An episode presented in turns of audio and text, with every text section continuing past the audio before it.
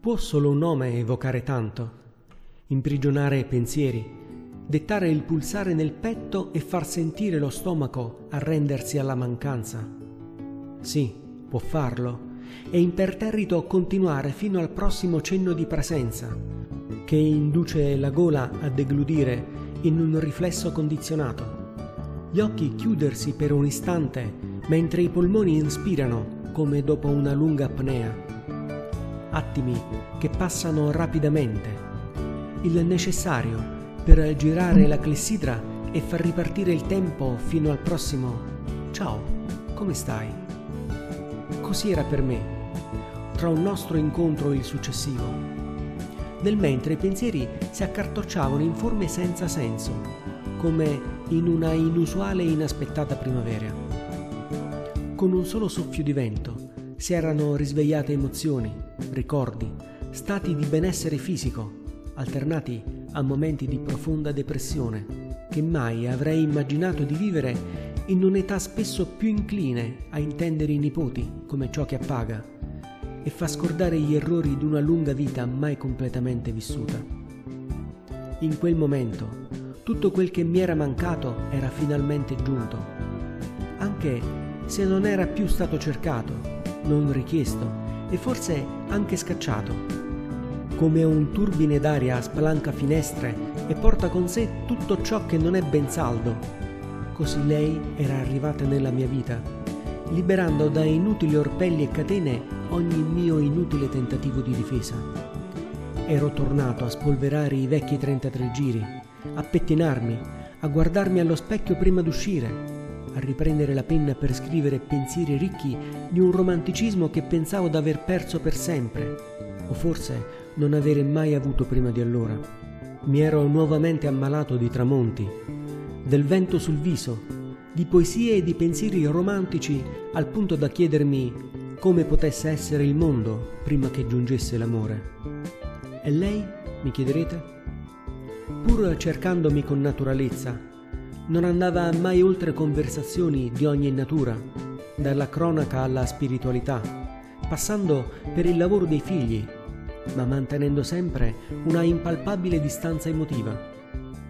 Un po' alla volta iniziamo anche a ideare sconclusionati progetti, come viaggi a piedi o la costruzione di case di legno in riva al mare. Molti non videro mai la luce, ma ci divertiva molto pensarli perché ci faceva sentire più giovani. Lei sembrava immune a tutto il mondo che mi aveva riversato addosso, mentre io qualche volta mi rendevo conto di soffermarmi imbambolato, immerso in fantasia di me e lei in posti esotici e lontani.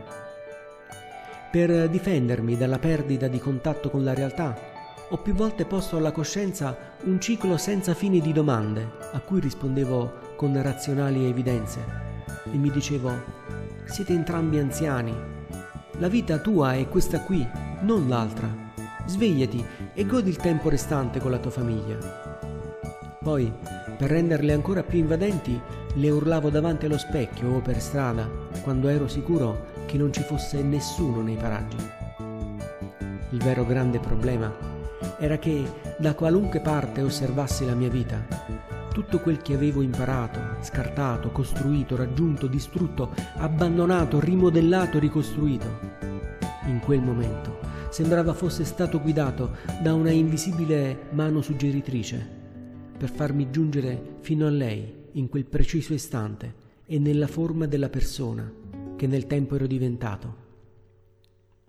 Essersi conosciuti prima o dopo, con vissuti ed esperienze differenti, non avrebbe generato lo stesso risultato. Nel bene e nel male, di questo ne eravamo consapevoli entrambi. Non era una mia illusione e non era necessario che me lo dicesse o facesse finta di niente. Era sufficiente osservarla mentre si illuminava ad ogni nostro incontro. La pelle non mente, cambia luce come gli occhi come loro segue le vibrazioni dell'anima. E poi quando la mente imbavaglia i sentimenti e segrega il cuore, è il resto del corpo a muoversi nella giusta direzione. E il suo spesso si avvicinava al mio, trasmettendo benessere. Di incontri ce ne furono tanti, non tutti voluti o cercati, molti casuali e per questa ragione per me ancora più significativi. Primi avvennero in occasione di eventi comuni, poi furono sempre più ricercati e da parte mia desiderati. Ogni volta però, al momento di lasciarci, si dileguava o si rendeva quasi liquida, impalpabile. Ho sempre pensato che lo facesse per evitare, al momento del commiato, che la malinconia prendesse il sopravvento e la paura della perdita esponesse a gesti impulsivi, trasformandolo in un punto di non ritorno, un evento dopo il quale nulla sarà più come prima, qualunque sia la reazione dei protagonisti. Io lo giudicavo un comportamento strano, più affine agli adolescenti, ma rispettavo la sua scelta e lasciavo che tutto continuasse senza alterazioni senza forzare la naturalità degli eventi. Avrei voluto parlare di lei con qualcuno, non per consigli, quanto per scaricare il pesante fardello emotivo. Ma era da pazzi anche il solo pensiero d'affrontare gli interminabili sermoni di tutti coloro a cui avrei confidato questa rinnovata freschezza sentimentale. Di sicuro non lo avrebbero capito i miei figli, dai quali temevo il giudizio più severo ai limiti del ripudio e probabilmente neanche quel che avanzava dei miei amici d'un tempo. Alle nuove conoscenze non avevo neanche lontanamente pensato. Sapevamo così poco l'uno dell'altro che una simile confidenza non avrebbe avuto un grande senso. Seppur con grande insoddisfazione, tenni chiusi tali pensieri. Scelsi però di parlarne ad alta voce a me stesso ogni volta che mi fosse stato possibile inventai una sorta di dialogo tra la mia voce interiore e quella che usciva dalla bocca. Con questo strano sistema avevo imparato a scaricare emotività e tensione sull'argomento. Lo facevo ogni volta che riuscivo a ritrovarmi solo e in un posto isolato anche dalle mura domestiche. Luoghi in cui la natura dominava la scena, al punto da sembrarmi lei la voce interiore con cui colloquiavo liberavo la mia parte indisciplinata ed emotiva, lasciandole prendere il sopravvento su quella razionale.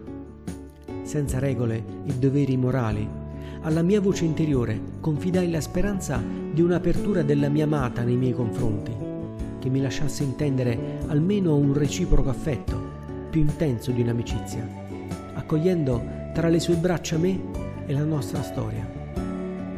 Fu proprio durante uno di questi lunghi discorsi ad alta voce, rivolti al fiume silente davanti al mio sguardo, che sentii una voce interiore dirmi No, amico mio, la speranza no, lasciala andare, non fidarti di lei, è come una malattia, prende per sé molto più di quel che restituisce e spesso ti abbandona nudo. Se ami qualcuno, gridaglielo in viso e bacialo forte sulle labbra, oppure sparisci per sempre. Era risuonata nitida nella testa, quasi come se l'avesse pronunciata una persona seduta accanto a me. Rimasi parecchio stranito e muto. Fino a quel momento, quella sorta di risposte erano state composte da poche parole. Una frase così articolata non mi era mai accaduto di ascoltarla.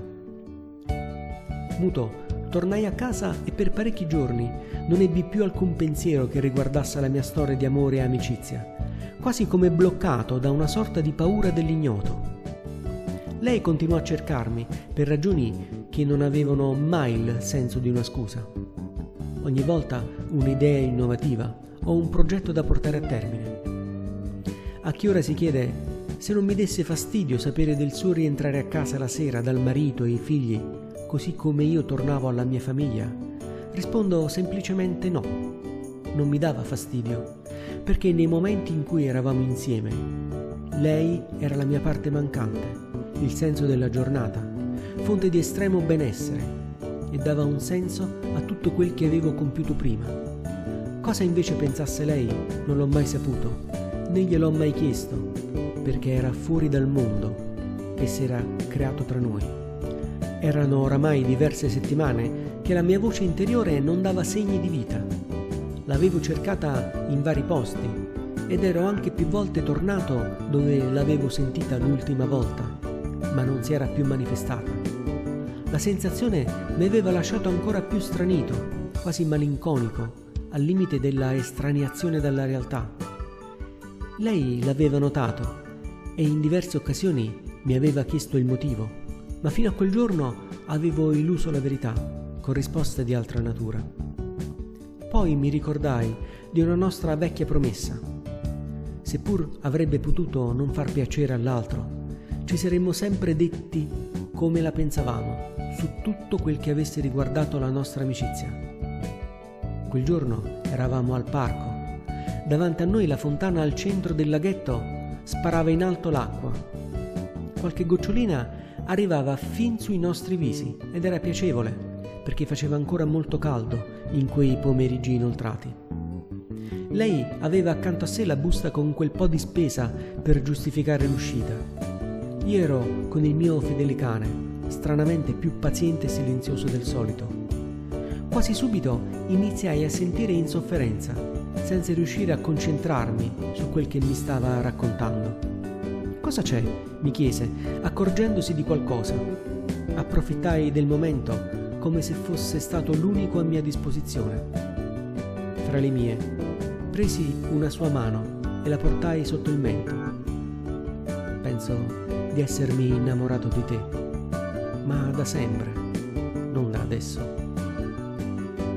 Le dissi guardandola senza mai abbassare gli occhi. Non sapevo cosa aspettarmi, ero consapevole di aver rischiato, di aver messo in bilico anni di amicizia, ma l'ultima indicazione della mia voce interiore, in quel preciso momento, era giunta a maturazione. E non ero riuscita a trattenere l'impeto di una confessione da troppo sofferente come un adolescente a cui non si concede d'uscire con la primavera che bussa alle finestre. In quel momento, dilatato e come nei sogni estraneo al mondo, lei continuò a guardarmi. Ebbi così tutto il tempo di osservare la grazia del viso trasformarsi in uno sguardo di sì tale dolcezza che se Dio l'avesse visto, a entrambi avrebbe dato in dono la grazia di tornare indietro nel tempo per conoscerci quando avremmo potuto donare al mondo una gioia ben più lunga e creativa di quel po' che ci restava da vivere. Mi accarezzò il viso con dolcezza, senza parlare, e io mi emozionai. Poi, con una voce dolce, disse: Faccio anch'io parte di questa storia. Se abbiamo continuato a vederci, a pensare l'inimmaginabile da fare per avere una scusa, è perché siamo in due ad amare. Poi la voce le si incrinò e l'abbracciai come il bene più prezioso. In quegli interminabili momenti non pensai a nulla, solo a sentirla tra le mie braccia, ispirando profondamente il suo profumo, quasi che potessi sentirla ancora più mia. Ci alzammo quando sentimmo suonare la sirena di chiusura. Quella sera si era fatto molto più tardi del solito e le nostre famiglie avrebbero avuto qualcosa da dire, ma non era quello il momento di pensarci. Da quel giorno sono passati molti anni ancora. Lei non cammina più e io arranco parecchio, ma trovo ancora la forza di spingere la sua sedia a rotelle lungo le stradine del parco, lasciando la sua badante ad attenderci all'ingresso. Continuiamo a parlare tutto il tempo, come è sempre stato tra noi. Poi, prima della chiusura, rientriamo alle nostre abitazioni e alle nostre famiglie siamo rimasti come all'epoca, ma con molti nipoti in più di cui parlare e sempre nuovi progetti da portare a termine, fin quando avremo forza per pensare. Abbiamo preservato il nostro amore da tutti e lo abbiamo coltivato come un fiore raro, a cui non abbiamo mai fatto mancare cure. Dalla nostra felicità abbiamo attinto tutta l'energia necessaria per affrontare i problemi e le necessità dei cari, a cui niente abbiamo mai sottratto.